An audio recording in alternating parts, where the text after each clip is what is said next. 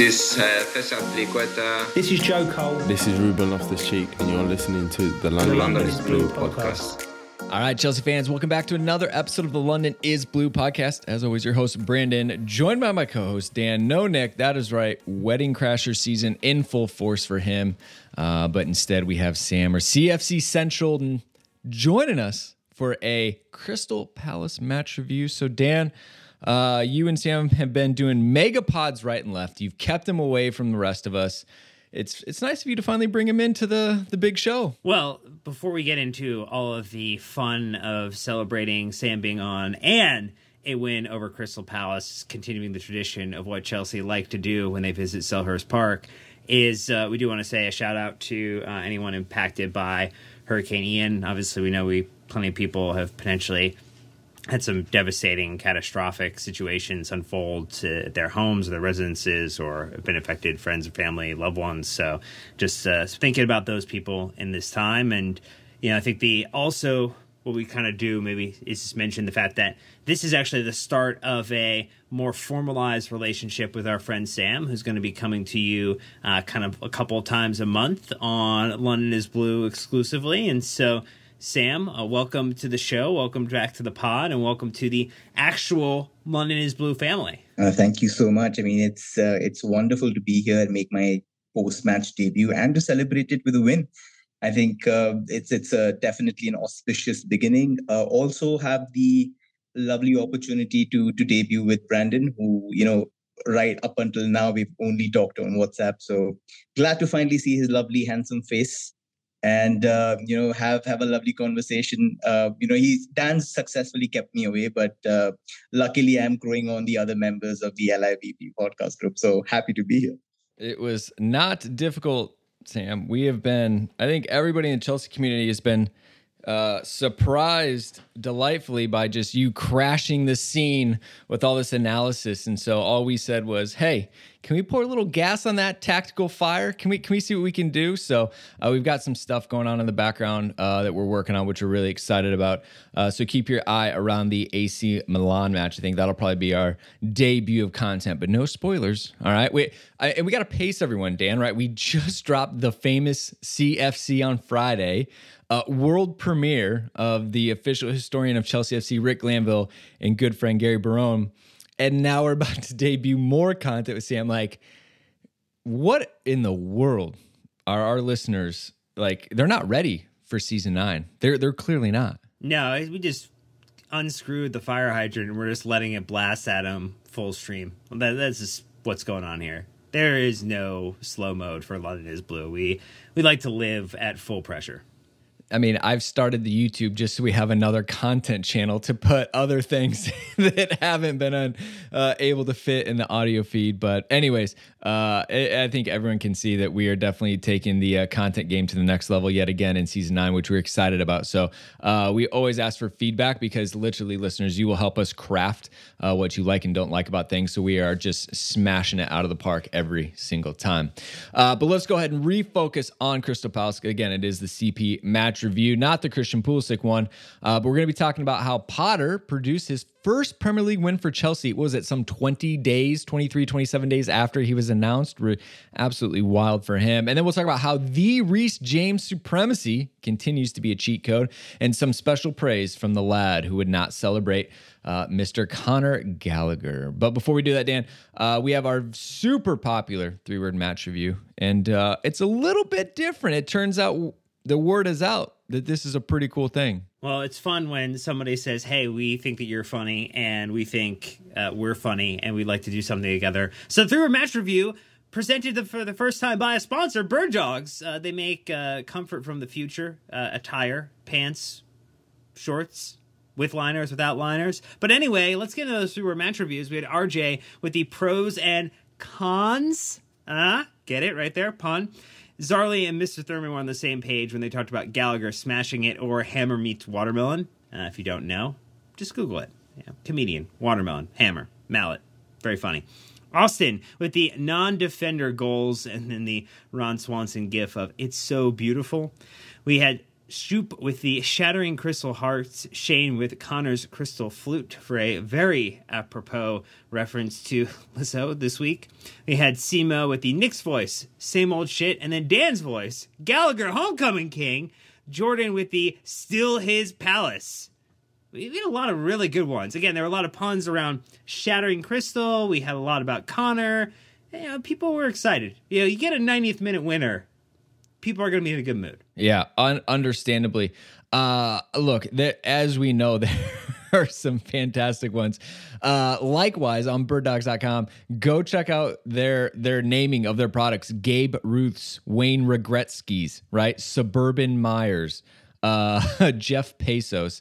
It's the same thing right here. And if you use promo code Chelsea, you will get a free hat on us Go check out our new friends. We know you'll love the names of their products, and even better is the feel of them. I'm wearing the joggers right now, and uh, I am absolutely probably way too comfortable than what I should be right now. Uh, but our that's why the beginning of this podcast has been so loose. Woo! You should. I mean, you should see the stretch on these things. Ugh. Anyways, uh, I went with smashing crystal balls. If you weren't gonna put any of these smashing crystal, I made sure to get it in there. Uh, there was a lot of predictions in this match, and pretty much none of them came true because of the way things went. So I went with smashing crystal balls. Dan, what about you? I went with Graham didn't crack. Like graham crackers. Hmm. Didn't oh. crack. Got it. All right, Sam. What about you? Well, I was probably going to go with a little bit of like you know a funny comedic kind of perspective. I got intimidated by the competition, so I'm going to go with a Milan dress rehearsal. I think there were a lot of things that we could be watching, you know, come midweek against Milan, and obviously two games back to back. And I think a lot of the tactics that um, Graham Potter sort of set up with the team uh, would be with a view to try and counter what Milan are going to come up with. So yeah, I think those are my three words. I like it. I like it. Uh, before we get into the match details, though, just real quick, I'm going to have some shout outs for some people that are supporting the pod. You support us, we support you.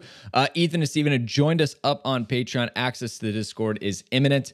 Uh, make sure you get in there. One of the best Chelsea communities around. Uh, we can verify that. Dan, we have Apple Podcasters and Spotify five star review updates as well. Two wonderful ones from the US from Dan OI562 and MIDI6, leaving wonderful five star reviews. And then from Malaysia, all the way from Malaysia, Falik giving us a wonderful five star review as well. So we appreciate that. And again, on Spotify, 4.9 on 1,400 plus reviews. They don't give you the number after you get to the the, the thousand plus range. And so, look, uh, if you leave five star review on either of them, helps us out, helps people find the show, lets people know that we're worth listening to, and we appreciate that. So borrow a friend's phone, borrow a stranger's phone, but ask politely, just don't steal it, and leave a wonderful five star review. Yeah, I just I just feel like that maybe is a stretch too far, but we'll go ahead and jump in right now to the match review. It was Crystal Palace this past Saturday, the first of October. I can't believe it's already October.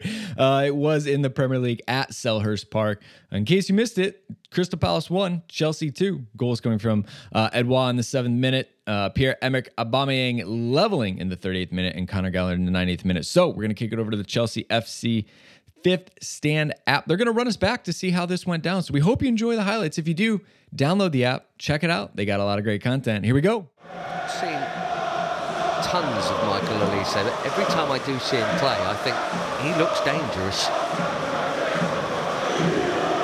Well, for me, it's a type of player, old school type of winger, if you like. Although you're right, he does seem to be starting from a deeper role today. Ayew, that's a brilliant ball. And Odsonne Edouard slides Crystal Palace in front. Olise. To Eze, has barely had a touch. Shoot, they say, and shoot he does. And very well. James into Kovacic. Lots of white shirts forward here Palace back in number two. Havertz. Home fans wanted a foul. Havertz clips it into Mount. Oh, Guaita wasn't moving. Havertz moves it on. Reece James with three in the box. Mount leaves it. Sterling hits it. Could have gone anywhere. And Sterling pokes it wide off the outside of the post.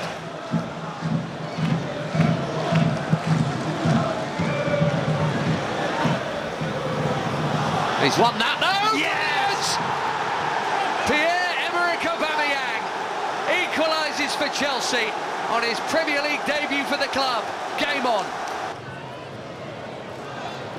Chilwell was there, and Zaha with the shot. Just feel at this stage, do we just get bodies forward and put the ball in the box? Gallagher. He'd be one of those bodies you'd want breaking into the box. Here he is. Lovely shifter. Yeah! Conor Gallagher! X Factor Supreme! A worldie in the last minute. All right, Dan. Excitement when Conor Gallagher throws in a laser bullet to win it in stoppage time. The people did wonder if they had gotten the official laser bullet It's true. ruling, and I feel like I replied. it was going to earn it. I, I replied. You know, some people, oh, it was never- never curling. It wasn't just a screamer. I get it. You know, there's there's different types of laser bullets. Sam and I will do an episode on it. Don't worry, we'll break it down. But anyways, uh, the lineup, which is the most I think uh, anticipated thing that we're going to see under uh, Mr. Potter. Obviously, we knew Kepa was going to be in goal, but outside of that, it was pretty much up up in the air. Well, look, you had it between the sticks. It was Ben Chilwell, Ben Chilwell, Thiago Silva, Reece James, Wesley Fofana. The, the Premier League site has no idea, much like many people watching, uh, in terms of where the formation actually lined up at points in time. Jorginho, Kovacic, Mason Mount, and Havertz as midfielders, and then forwards of Aubameyang and Raheem Sterling. Unused subs: Bettinelli, Chalobah, Koulibaly, Azpilicueta, Ziyech, and then you saw Christian Pulisic, Ruben Loftus-Cheek, Conor Gallagher, and Armando Broja all coming in off of the bench. So Potter willing to use almost all of his substitutes. Uh, Sam, real quick, I think we all agree that it was a 4 2 2 2 with holding sixes. Um, but I think where the Premier League.com got this wrong was that I think it was Kai and Aubameyang up top with Mason and Sterling kind of as those um, wide ish midfielders. What did you make of the formation and the personnel that he chose? Uh, well, before when I was researching on the Milan game, I was looking at the ways that Potter could be trying to figure out how to undo Milan. And um, something that he did at Brighton against Manchester United's 4 2 3 1 was use a three box three, which was a box midfield and trying to overwhelm Manchester United's double pivot. And I thought it, probably it would be something that he would go with, considering we've been using a back three. But surprisingly, he he went with a formation that obviously we've played, played under Tuchel. You know, we've played the 4 2 2 2 against Spurs uh, in the Cup. And uh, Raheem Sterling was also used in a similar role. You know, he was used just behind two forwards uh, in preseason, I think. So I think in terms of using a system where the players were familiar instead of introducing a completely different one that they might have had a little trouble adjusting with, I think again shows his tactical versatility, his intelligence, and uh, I think it was it was a brave choice to do because he needs to let his players become familiar with the game plan that's probably going to to unfold on uh, midweek. So uh, really really good choice. I think uh, struggled for uh, probably 45 50 minutes, but I think that was just us getting acclimatized to uh, the way that this formation was supposed to work out. So that was my initial thought. I think if there was no Champions League midweek fixture, we probably would have seen something else. But like I said in the three match review, I think this is just anticipating what we'll be using uh, probably two games uh, to come in the Champions League. Well, I, I think that uh, your three word match review is even more relevant at this point then. Uh, but some of the top line stats as we get into it. Um, XG, Chelsea had 1.1 to 0.4, which we'll get into a little bit more about that later. We had 13 shots, but only three on target, which I will continue to harp on, especially when you see Manchester City having about 27 shots and 27 on target. Uh, Palace, we limited them to seven shots. They also got three on target. So again, that conversion of shots to shots on target needs to get better. Uh, and we had a, a you know pretty big 64% possession. Um, as we walk through the XG, obviously uh, Palace getting the early goal, but they ended only with a 0.44 XG. So outside of that goal, did a really good job of limiting them. Uh, Chelsea up with a 1.06. Uh, I can't even imagine what the uh, Conor Gallagher shot alone was. I think it was single or like tenths of the decimal Zero point. point zero three. Yeah. So so a Yeah. three percent chance of going in. Wow. Okay. Uh, pretty good. Aubameyang's I'd probably give him a little bit more uh, because well he's proven it and he's very clinical. Um, one random stat from at George Smiley Obese by the way yesterday was our first back to back Premier League win since March. That's a mind blow moment. That uh, it, you know, when you look back at it, you're like, oh yeah, that makes sense. But it doesn't feel like that should ever be the case for a club like Chelsea. So, very sobering realization of where we were. You're not wrong with that. Uh, anyways, uh, that's kind of going to tee us up. We're going to hit our ad break so we can get out of the way because we have a lot to talk about. Specifically, he's talking with Potter's uh, first lineup and how the system went. So, thank you to the sponsors for financially supporting the show. It will be right back. All right, Sam, get ready. This is going to be your moment to shine here because our first topic is Potter produces first Premier League win for Chelsea. He delivers the goods, but it required a lot of hard work to make it happen.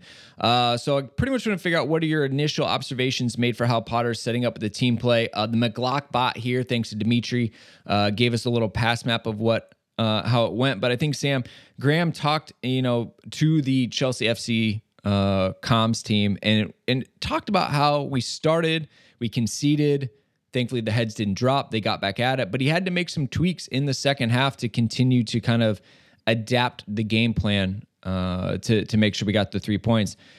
I mean, just at a high level, how did you kind of view this first Premier League match under Potter with the with the system, the players, the personnel, and how it all kind of flowed, and then maybe some of the changes you felt like he had to make? Pretty much had an emotional roller coaster, I guess, watching the first 45, thinking, what in the world is happening? You know, when the first goal goes in, obviously flashbacks, um, you know, seriously going back to I mean, what's basically become a recurring pattern in terms of doing well in terms of possession and then you know conceding a goal out of nowhere and then having to play, you know, under extreme duress. But in terms of personnel, I think it was, um, you know, some people were struggling. Again, Kovacic and Jorginho, we've talked about. Uh, Fofana was having, I think, a very torrid time. Committed a couple of uh, mistakes in terms of his positioning, in terms of his aggression. And you could see that he wasn't used to pressing in the attacking third, something that he hasn't done at Leicester too often. So, you know, he was struggling in terms of when do I carry it forward? when do I apply the pressure and make sure that I don't leave space behind for Thiago Silva to cover. So it was just watching him struggle with a new style of play. And I think that's completely normal. But it was great to see Graham Potter, you know, put his arm around his shoulder when there was an interruption and just talking to him, asking for his feedback, saying, What is going wrong? Speak to me. And after taking his feedback on board, just giving him a reassuring pat on the back, saying that it's absolutely all right and then you know asking him to go and and play again with confidence. And after that it was you know a complete transformation. I think it was just confidence from his manager saying that this is just a part of the process. And uh, after that i think he'd made some crucial inter, uh, you know interceptions and and he was really really good uh, the rest of the game. So i think um, in terms of the system i can't really judge because it's been a lot of unforeseen interruptions international break um, you know, with with the enforced break that came in between. I think he hasn't had time to work with the players, considering they also had to go for the international break. But um, just just to see that you know his man management skills are still intact and obviously working wonders. And um, the system again was something that uh, I think would have been different considering the circumstances, but just bringing on Conor, asking him to do something against a club that obviously means a lot to him, uh, saw Pulisic actually come on and, and deliver an assist. You know, it, I, I said this on Twitter. I would buy his book if he scored, but an assist is good enough. It's not bad. but sounds like an but, audio book to me. Well, no, it sounds like he's checking it out from the library. He's he, he's not going to go as far enough to buy it, but he'll have to force himself to read it now. Yeah, probably probably buy it on Kindle or something, or rent it out. Maybe just uh, you know make his pockets a little heavier. But I think, you know, uh, taking on his man and, and showing that kind of verb that's been missing, I think that was great to see. So the subs were really good. Um, his man management was really good. Uh, the system obviously will take time to to gel and, and for the players to to get their understanding right. Sterling again looks like he's more intent on passing rather than scoring or shooting. I think that decision making will also come with time. But other than that, I think a strong performance which was, I think, for once, you know, in a long, long time, was actually lifted by the individuals rather than the unit trying to help our performance. You know, Dan, a lot of people a lot of people pretty upset with his performance. They felt like, you know, th- there's just a lot to pick at. You know, giving up the goal first, I can understand.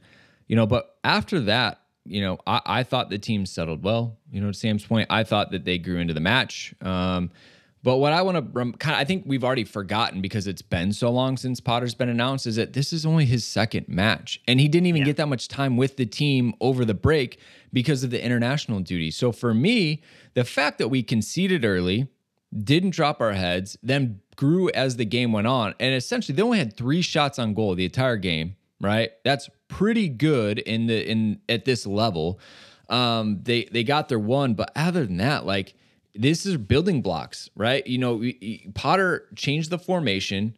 He can't change too many people right away. To me, it's like a step by step process, but like we haven't been with Potter running these shadow drills to get our passing lanes and formations down. Like you're always going to have uh, players caught out every now and then in moments because that what haven't played a back four with a 4-2-2-2 system in, in a long time. I know we played back four under Tuchel a couple times, but like it wasn't that comfortable for people, but they responded well. I don't understand. Well, I do understand because people can be critical for no reason other than to substantiate a feeling. But there's no reason to me to be overtly critical around what and where Chelsea's at under Graham Potter because this is a team in transition still. This is a team that's learning how to play for a manager in a way that he wants and that he wants to enforce his ideas on the team. And I think gave them some freedom to try and play a little bit more direct, try to play a little bit more forward. You know, we talked about Potter's interview and kind of we came in that he wants players to adopt a little bit more level of individual risk and hope that the team setup is going to allow for them to be able to recover. And so like the example of Fofana's early error, you know, something that he grew out of in as the game kind of continued to go on, you know, and to take those opportunities to try to do something different, to adapt with one another it's going to be these moments in games over the next four to six weeks where there'll be wonderful passages of play and there'll be passages of play that people are like, why did we get rid of Tuchel? I don't understand. And it's just a matter of showcasing some level of patience, Brandon, which I know is a hard ask for most people. But when you realize that we've gotten now 180 minutes under Potter and you have plenty more that you're going to get over the month of October and into November before the World Cup. This is about making it to the World Cup timeframe with as strong a result set up as possible and not losing ground, particularly on a weekend right here, where by winning this weekend, we made up progress on the top four. Look, which is great. Yeah, I, I, completely agree with that. Right? I, again, we need to see uh, a settled formation. Then he can make some tweaks. I think you know, Sam, a big a big complaint yet again was the midfield, and and Dimitri's McLaughlin here really shows that all they did was pass laterally. They passed to the wing or they passed to the other center mid. A lot of times they pass backwards. But what we're not seeing in these pass maps are forward passes into the attack. Thankfully, the front four, which it became, uh, were very fluid, were very dynamic, but the missing piece to a lot of this because you talked about transition from defense to offense. I thought we did it fast and we did it quickly, but there's no midfield engine that is like getting it, turning, and releasing something um, as consistency as consistently as we need. Uh, it, it's literally when you see the image we've we've got it on Twitter. It goes the midfield and it's just a flat line across the field. There's nothing going into the vertical channels. If anything, you're actually seeing um, Thiago Silva playing these balls in through, and even Reece James, which, by the way, do you remember a couple years ago when it was the Trent Alexander Arnold crossfield diagonal that everyone just gushed over? We've got a whole section about Reece James coming up. Don't don't jump jump too far ahead. Just just just remember. So we'll any, get there. Anyway, Sam. Yeah, Brandon. Just to add to your point, I think this is this is something that I've been also deliberating over. Um, at Brighton, a lot of the progression happened from out wide. You would often see, you know, Cucurella at, at left wing back and um, Solly March, you know, at right wing back, trying to progress the ball through um, through the flanks and not using the central zones as often in the first phase. Because if you see their midfield composition, you know, somebody like a Enoch Mwepu uh, a McAllister, um, Moses Caicedo. These are all midfielders who are, you know, strong, extremely good runners, you know, dynamic midfielders, but they're not really players who you would associate with a role like Jorginho. You know, players who would want to receive with their back to the opposition goal, distribute it patiently, and then move it forward. So I think it's it's interesting to see whether Potter's now trying to move away from you know relying only on central progression and then moving towards a more dynamic way where you move it quicker through the flanks. You know, you draw the press inwards. Uh, Jorginho Kovacic, very narrow, sort of like the way City do, you know, using Rodri and, and Silva to just attract the forward press narrow and then trying to distribute it out wide. I think it'll be interesting to see if the evolution moves to that direction and whether that makes Jorginho's role sort of redundant and also implies that we'll be getting a different profile of a central midfielder come next season. So I think those are the finer points that that we need to to keep in mind. I think the most progressive passes when you look at uh, the McLachBot that uh, you know Chicago Dimitri has been really generous in terms of providing us with is that most of the progressive passes came from the centre back, and it's something that happened at Brighton as well. You know, Lewis Dunk, um, Adam Webster, all of these guys extremely good at playing the ball. You know, up long Sanchez as well, somebody who went long very often to well back. So these are all trends that he's used at Brighton. I, I see shades of that. Uh, it's just whether he wants to enforce that blueprint here to make us sort of sl- uh, slightly more like the Brighton side that he's he's sort of like worked with, or whether it's just a one-off where Jorginho and Kovacic didn't really click together, and it's going to be you know a more hybrid approach. But I think that's something that I focused on, and hopefully I'll have a couple more sample size in terms of like games to go from and, and understand whether this is going to be a long-term pattern. I, I tell you what, look, I want to dig into Jorginho had a had a bad day yesterday. I but you know at some point you don't really want to fuel the fire uh, the fact that he only attempted 39 passes, yet Raheem and Mason, who are attackers, attempted like 34 and 36 respectively. There's a reason he got pulled off, I think. We're going to see personnel changes. I would just tell everyone to give Potter uh, a few weeks to kind of make these tweaks. And I think we're going to see a massively different team uh, at the end of the month after nine matches, by the way, than, than what we saw today. But progress is in the right direction.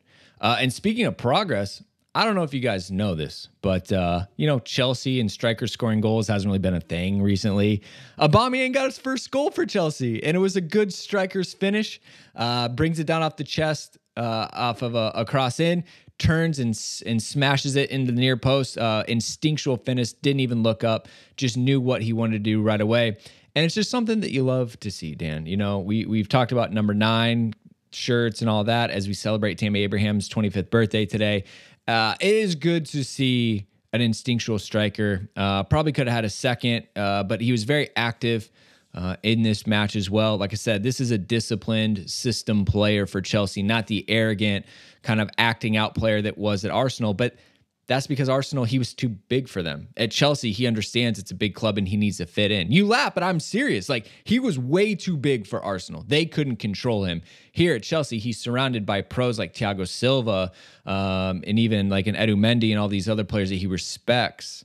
Um, he didn't have that there. So I think this is why Chelsea are going to be in a really good position with Aubameyang this season. Yeah, you think about the fact that it was Tuchel's insistence of getting Aubameyang in and his profile, his fit, the fact that they played with one another before, or Tuchel had you know, had him on the roster rather didn't work for and, Christian. oh. um, but I, I like some of the quotes when he talked about so Aubameyang's quotes was when you are a striker, you're always looking for your first goal to score early in my career at Chelsea is a huge relief. Thiago told me to go inside the defender because he thought Reece was going to play long. Uh, in fact, he did.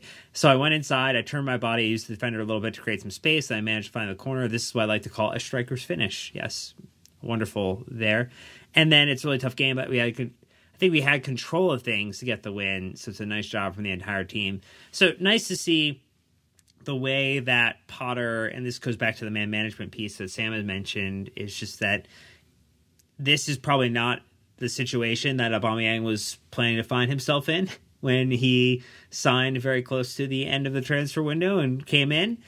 But it ended up being a positive thing for Potter to get him going, to get the goal machine firing, as it were, so that he can take advantage of Aubameyang's skill set on the pitch. And again, this provides competition to others, whether that's Havertz or Broja, to get the level of competition increased so everybody continues to push forward and you know, effectively do better with, in their assignments. And definitely, I think the larger point is that in, I mean, in terms of what I've seen in the limited time that we've spent with Potter, it's using Havertz. I think he's used him in a role that he's more comfortable with. Using Aubameyang as somebody who drives the attention of of the opposition CBs, giving him a little more space and room to maneuver. I think when Tuchel tried to use him as a number nine, the idea was good, but obviously when he's got the attention of a couple of CBs, you know, breathing down his neck, couldn't really exert the kind of influence that that he usually likes to. I think we've seen a couple of nice moments, you know, apart from the Germany England game where he was really really good. I think um, we are seeing the fact that he's more comfortable dropping into spaces, trying to turn and, and make something happen. So hopefully, you know, long term it benefits him. I think he's right now he's the only biggest enemy that he has. You know, he's he's probably holding himself back. He just needs to put a lot more effort in. The manager understands, I think, the best position on the field for him, and he just needs to to utilize it uh, to his benefit. So good to see a couple of positions being considered. Jorginho not being played as a lone pivot, making sure Gallagher when he came on not playing in the central midfield, not playing as you know, a box to box midfielder who, who was, you know, visibly very nervous when he had to perform at both ends of the field. I think when he came on against Palace, looked a lot calmer, looked like he was in his element, you know, in advanced areas where he does his best work. I think sort of reassured him to say, you know, do what you do best and and you saw the results. So good to see that, you know, in terms of just like Aubameyang, you know, luckily he's an extremely versatile forward. He's comfortable playing in two, he's comfortable playing the line by himself.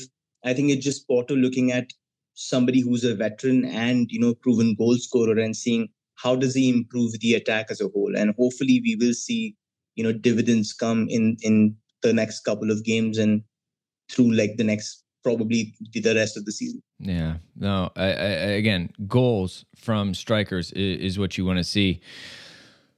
The the attack, which we'll probably just pump for another time, is refreshed to me. I see energy, I see movement, I see, you know, speed of passing. And it turns out, even after all that, what we got was a long ball that Thiago Silva knocked down to Aubameyang to score. The most unconventional of situations. But again, as Sam says, if Thiago Silva is knowing that this is coming, right now you're just high IQ players, uh, a lot of communication. Uh, Sam, uh, what language are Thiago Silva and Aubameyang using to communicate? no idea to be honest. I'm just. I bet it's French. Just, uh, yeah, I mean, I'm, I'm guessing, but I mean, they were so far apart. I mean, it's it's interesting that you know uh, a defender is telling an attacker how exactly he should be pos- positioning himself to score.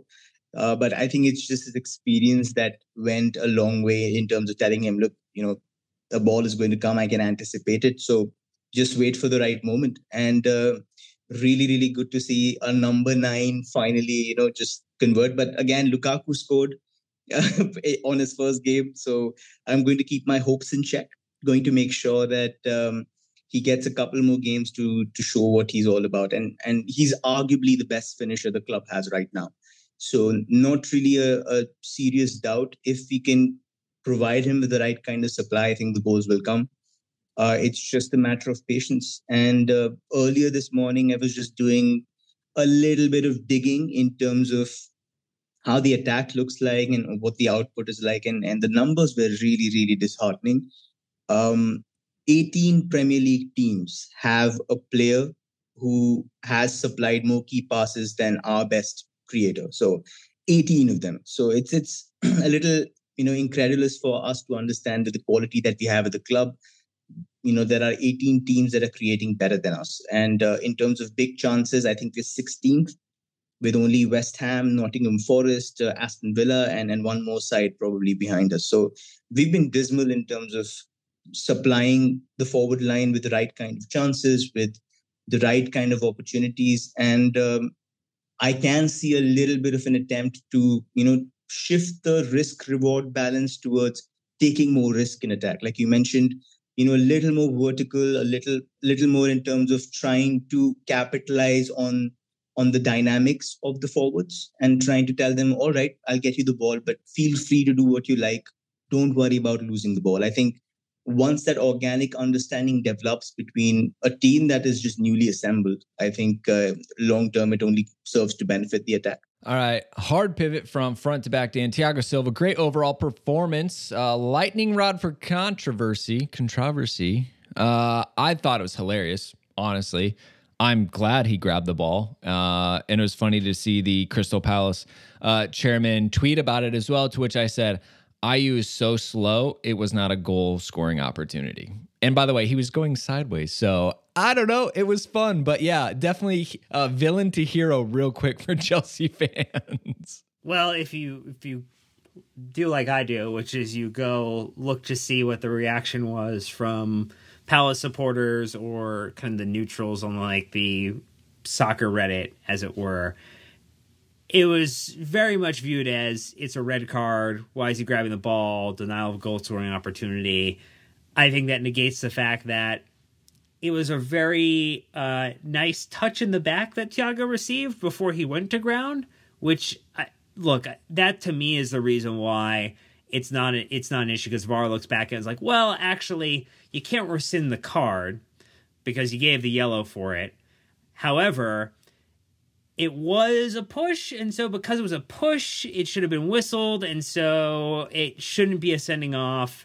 And like it just creates this whole unfortunate narrative. But you know what? I never I don't mind a little bit of Thiago Silva becoming a villain because he's just so beloved by our supporters and our fans. And yeah, nice end outcome to what could have been a pretty terrible moment. Because when you looked at it live before you had a chance to play it back and watch it, it very much felt like the oh boy, this is going to be one of the situations where the machine goes against us. We've used up some loyalty points, and now we're going to be on the receiving end of a unfortunate decision. Again, absolutely hilarious. But what makes it even funnier for Chelsea fans and uh, added to the, the salty tears of Palace fans was that Thiago Silva went on and had the most touches with 129, the most passes with 111, the most long passes 15, the most ball recoveries 9, the most final third entries 17. That's right, he's a playmaker and most clearances with five at 38 years old. Credit to bench warmers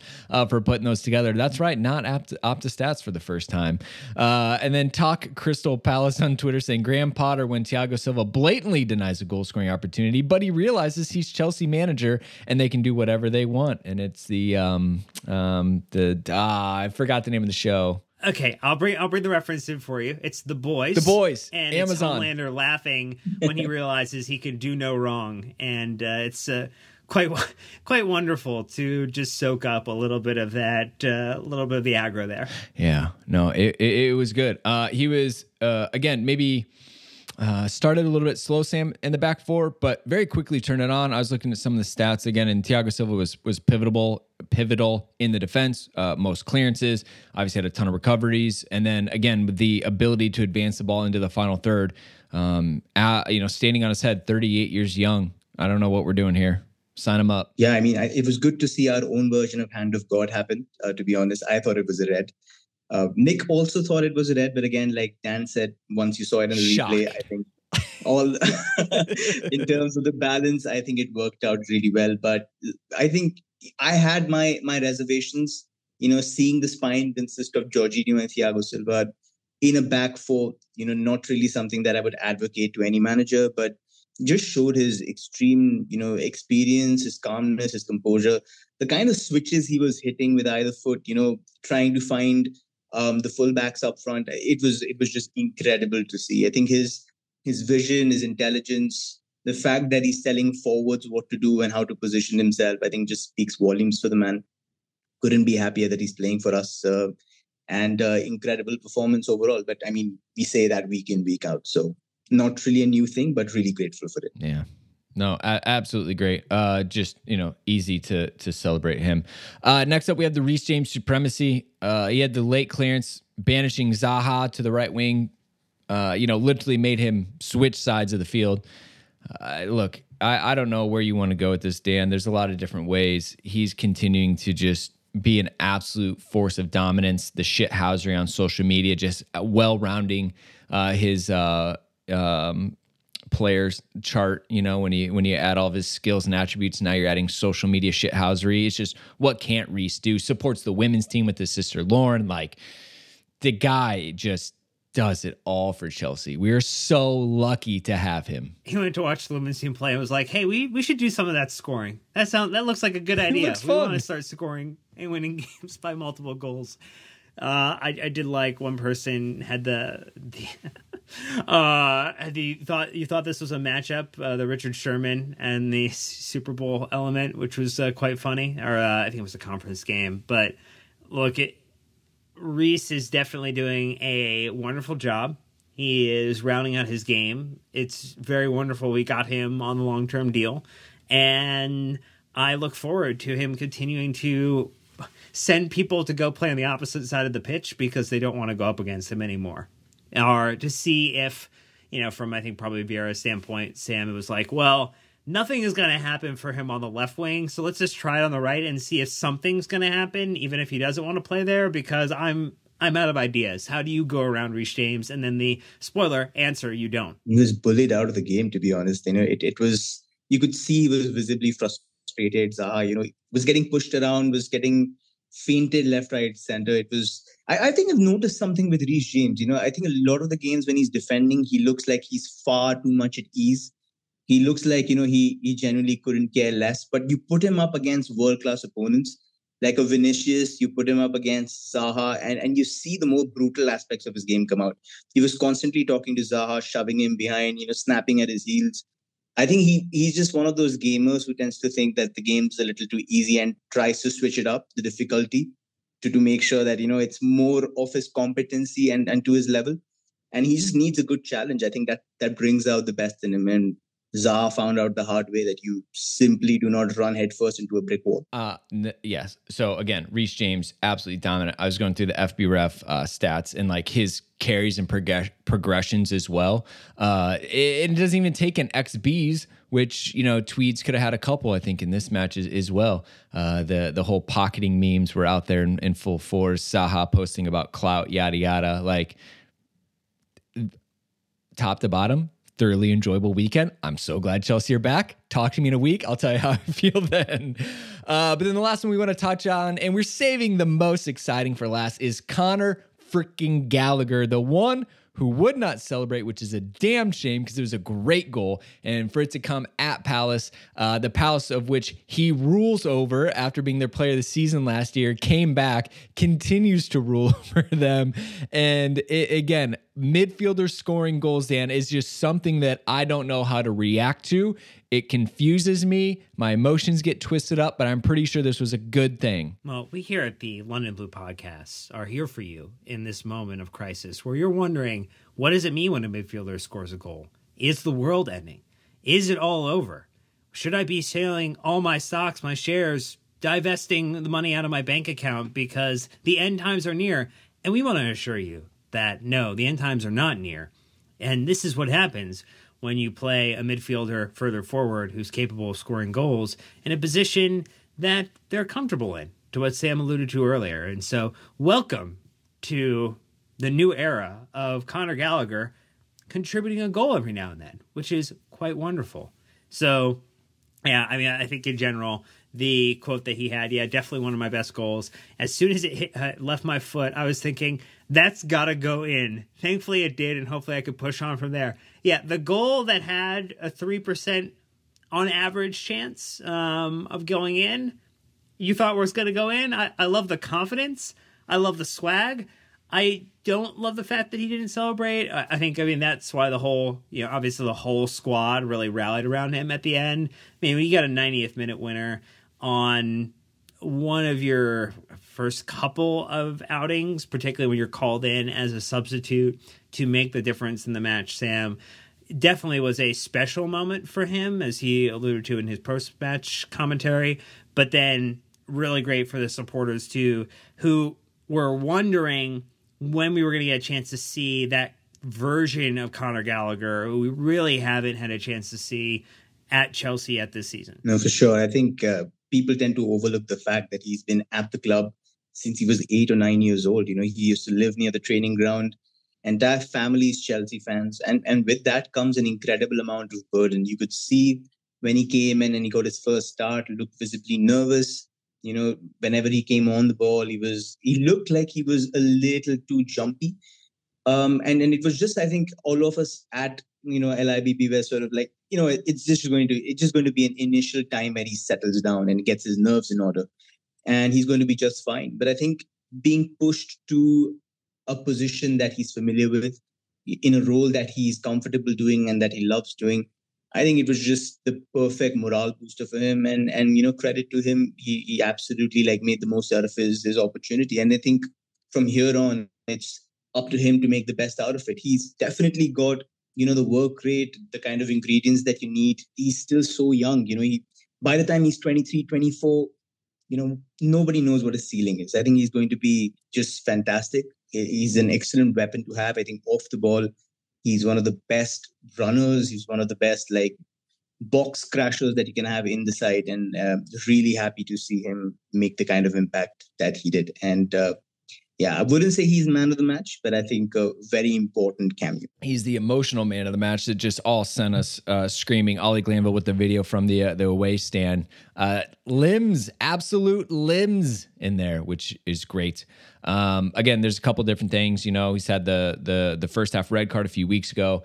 Uh, now he's scoring goals. Like he's a young player. He's gonna develop. This is this is the journey. But I think we should all be really excited about said journey and, and what he has uh, to offer going forward. So, anyways, speaking of man of the match, how about a Dan of the match? Uh, calling all sponsors. Dan of the match available for you now. uh, only when we Yeah, draw we- we our make it- win. Dan makes up his own rules. We can make it a blank. We can make it a blank man of the match or a blank of the match. We can. You'd we be can willing to but step aside? Well, for one week, sure.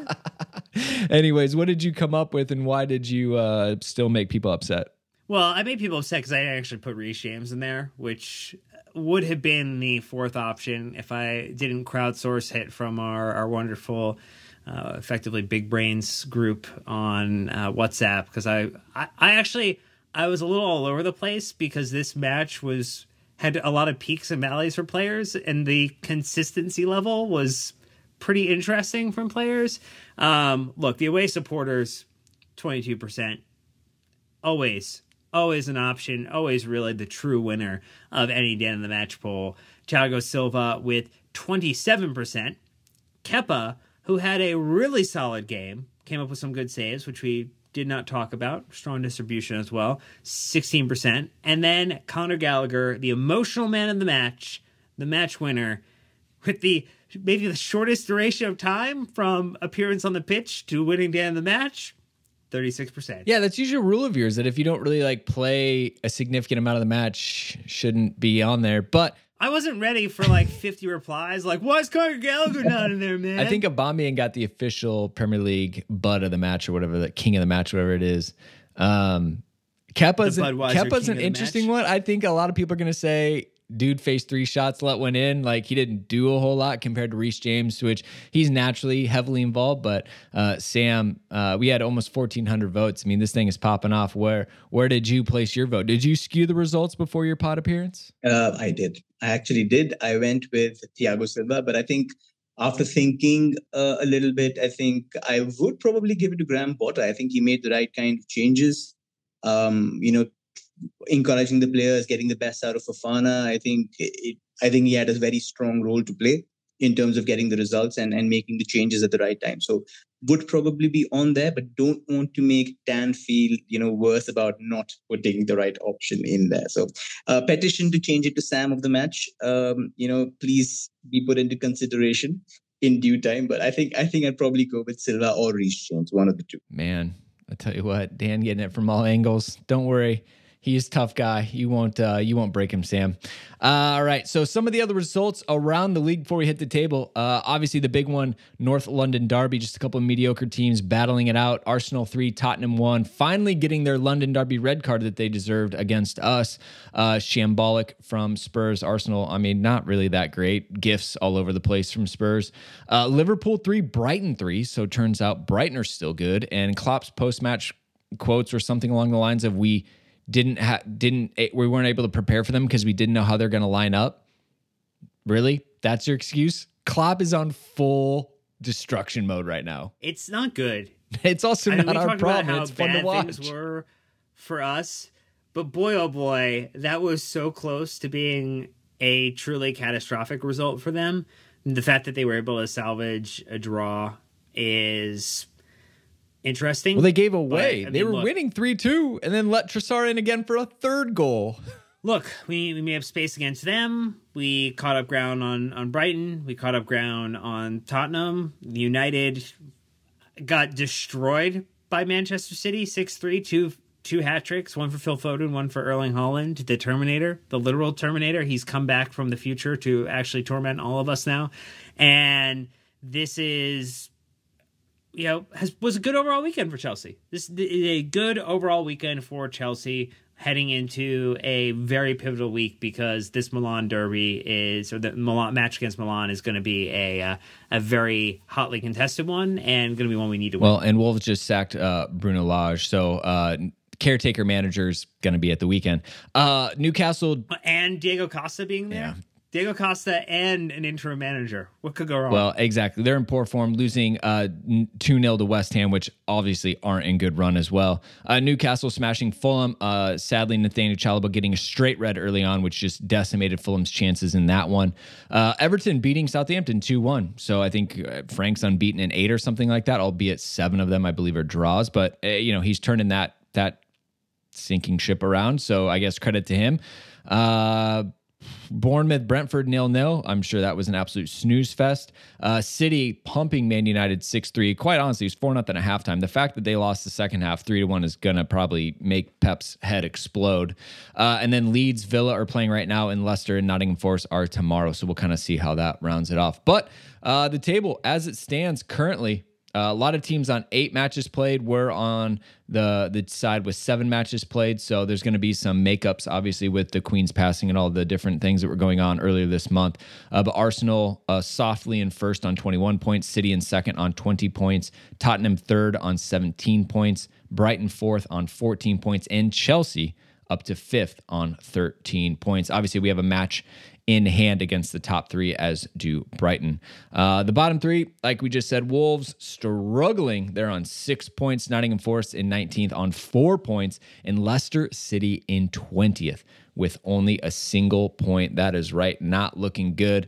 Um, but really, not our problem. We're excited for the the climb up the table. We're knocking on the door, Sam. Right? You you pick up all three points in the uh, the the the match we need to make up, and things are starting to look pretty good again. I mean, I would have rather wanted the Liverpool game to go ahead. I mean, I think it would have been the perfect time to to face them. Uh, it would have been absolutely fantastic. So, I mean, technically being five points of of high flying, extremely incredible Arsenal, I think just you know speaks of the standards of the two clubs. I think um, it, it's a good place to be in. A long, long way of the season to go, and I think there's enough time to make up ground. I think there's genuinely a good chance that we end up somewhere on third and fourth.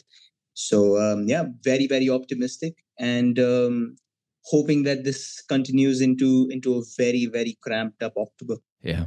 A, a lead up to the World Cup, Dan. We got to be in a in a very solid, established place by then. We've got some time, right? We got, a, as you said, a big October. Nine matches, one down, eight to go. About a match every three days or so. I think we go Wednesday, Saturday, Tuesday, Saturday this next two weeks. Yeah, if you were thinking that, hey, it's October, maybe these guys are going to slow down. Maybe there's some a fewer podcasts. Maybe I won't have to take as many walks or walk my dog as often. Uh, sorry, you're fucked. The schedule is loaded, and uh, we got you covered. So look, we'll be there with you. We'll be putting in the work, just like the team is putting in the work, just like you're putting in the steps, or however you listen to the podcast or watch it or consume it. We'll be there with you all the way.